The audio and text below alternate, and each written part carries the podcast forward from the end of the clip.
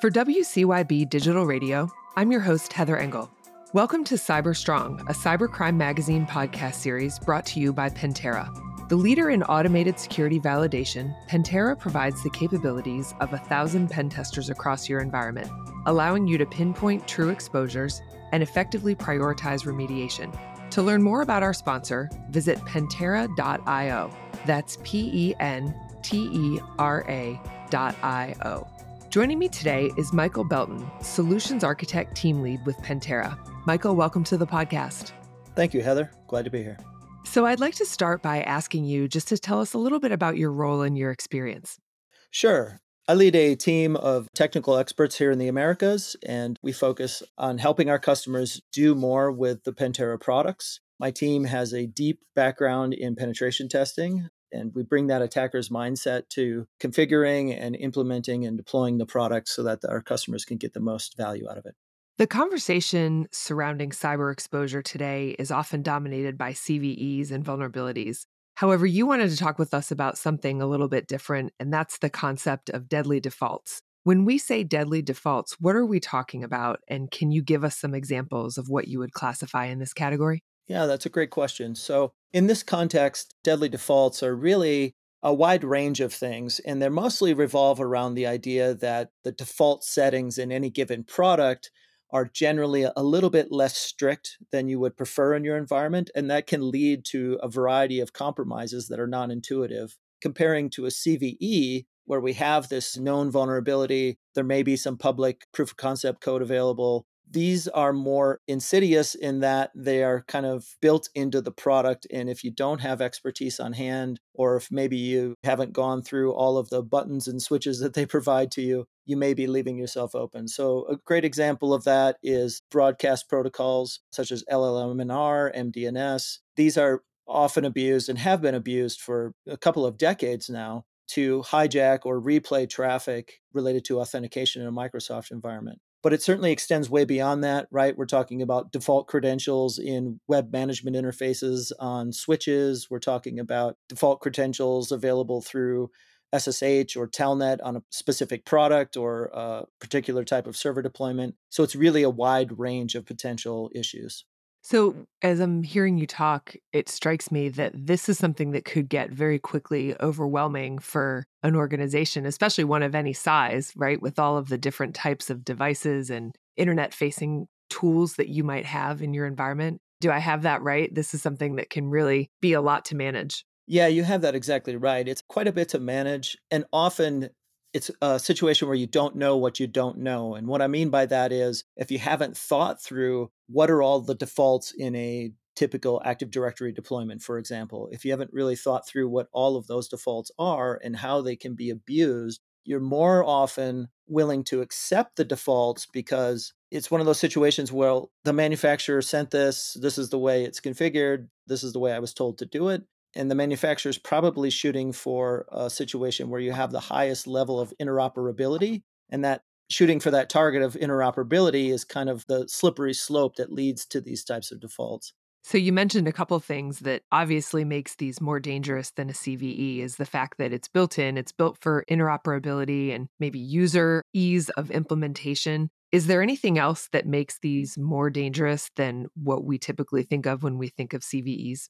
Yeah, I think the biggest thing that sort of puts them in the dangerous category, if you will, is that idea that we're not looking for them, right? Everybody's tuned up in the operational environment. They're tuned up to look for CVEs, the scanning systems, and all of these things are kind of set up for that. And a vulnerability scanner, for example, may indicate that, hey, this protocol is supported, but not really provide the context necessary to understand what it means from a practical exploitation perspective you see these findings, for example, and again, if you don't have the background or the context, you think, okay, well, it's a protocol and the scanner's just letting me know. But in actual practice, some of these can be and are commonly abused by your paid for pen testers and, you know, actual adversaries who are trying to compromise your networks. And so that fact that it's not a specific sort of highlighted thing that we're always looking for is really what makes them a bit more dangerous than CVEs. Obviously, a CVE that's a one shot, and you have system, for example, on a Windows machine or root in a Linux environment, ring zero in the kernel, whatever it is.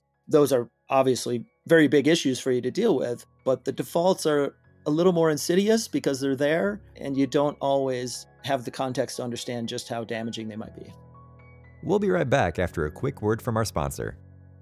Are you positive beyond a shadow of a doubt that your cybersecurity is effective against the latest attacks? Pentera is the leader in automated security validation.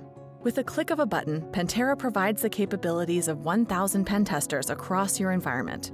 Emulating real world attacks, Pentera's platform tests the integrity of all the cybersecurity layers. Pentera allows you to pinpoint true exposures within your environment and effectively prioritize remediation. Know your real risk every day. Visit Pentera.io to schedule a demo and see how your security measures up. And now back to the podcast. What do you think the most common types of defaults that you see in the field are? You know, and across all the different organizations that you've worked with, what are some things that stand out as commonalities? So, in my many years of pen testing and now helping with Pentera, it's really mostly broadcast protocols is kind of where things start. You know, the ability to listen on a wire, wait for a machine to make a broadcast address, respond to it and say, Hi, that's me, and please authenticate to me and then I'll pass these credentials along to some other system, right? That's probably the biggest issue and the one that I see most commonly abused. And then, you know, beyond that, it's really going to be focused on some of those other credential related issues and whatnot. What's the most effective way to find these deadly defaults? Because we talked earlier about how this can pretty quickly get overwhelming in anything but a very small environment. Yeah, absolutely. It really boils down to a couple of things in my experience. First off, I'm a big fan of manual penetration testing, and that's a useful tool and always will be. But then products like Pentera, where we're doing continuous validation, where our products are built to perform these attacks. And then once they're successful, really help you understand the blast radius of the attack. For things like, you know, credential relaying and some of these other broadcast protocols that I mentioned, that's really a great way to do it. But ultimately, from my experience, it's practical exploitation of the problem to demonstrate the blast radius and the impact to your organization. So, how would you recommend that organizations handle these defaults? Once they've found them, what's the next step? Yeah, that's a great question. And really, that's probably the most difficult problem to tackle in that, you know, you can't just go and say, you know, I read a couple articles on the internet and it says I should disable X protocol. And so I'm going to do that you really can't just do that without doing some testing. And so, what I recommend is that you establish some sort of lab type environment where you can emulate some of the core systems that you have. So, for example, disabling certain things might impact your ability to print or to access some other sort of device that relies on more legacy protocols related to Windows, for example.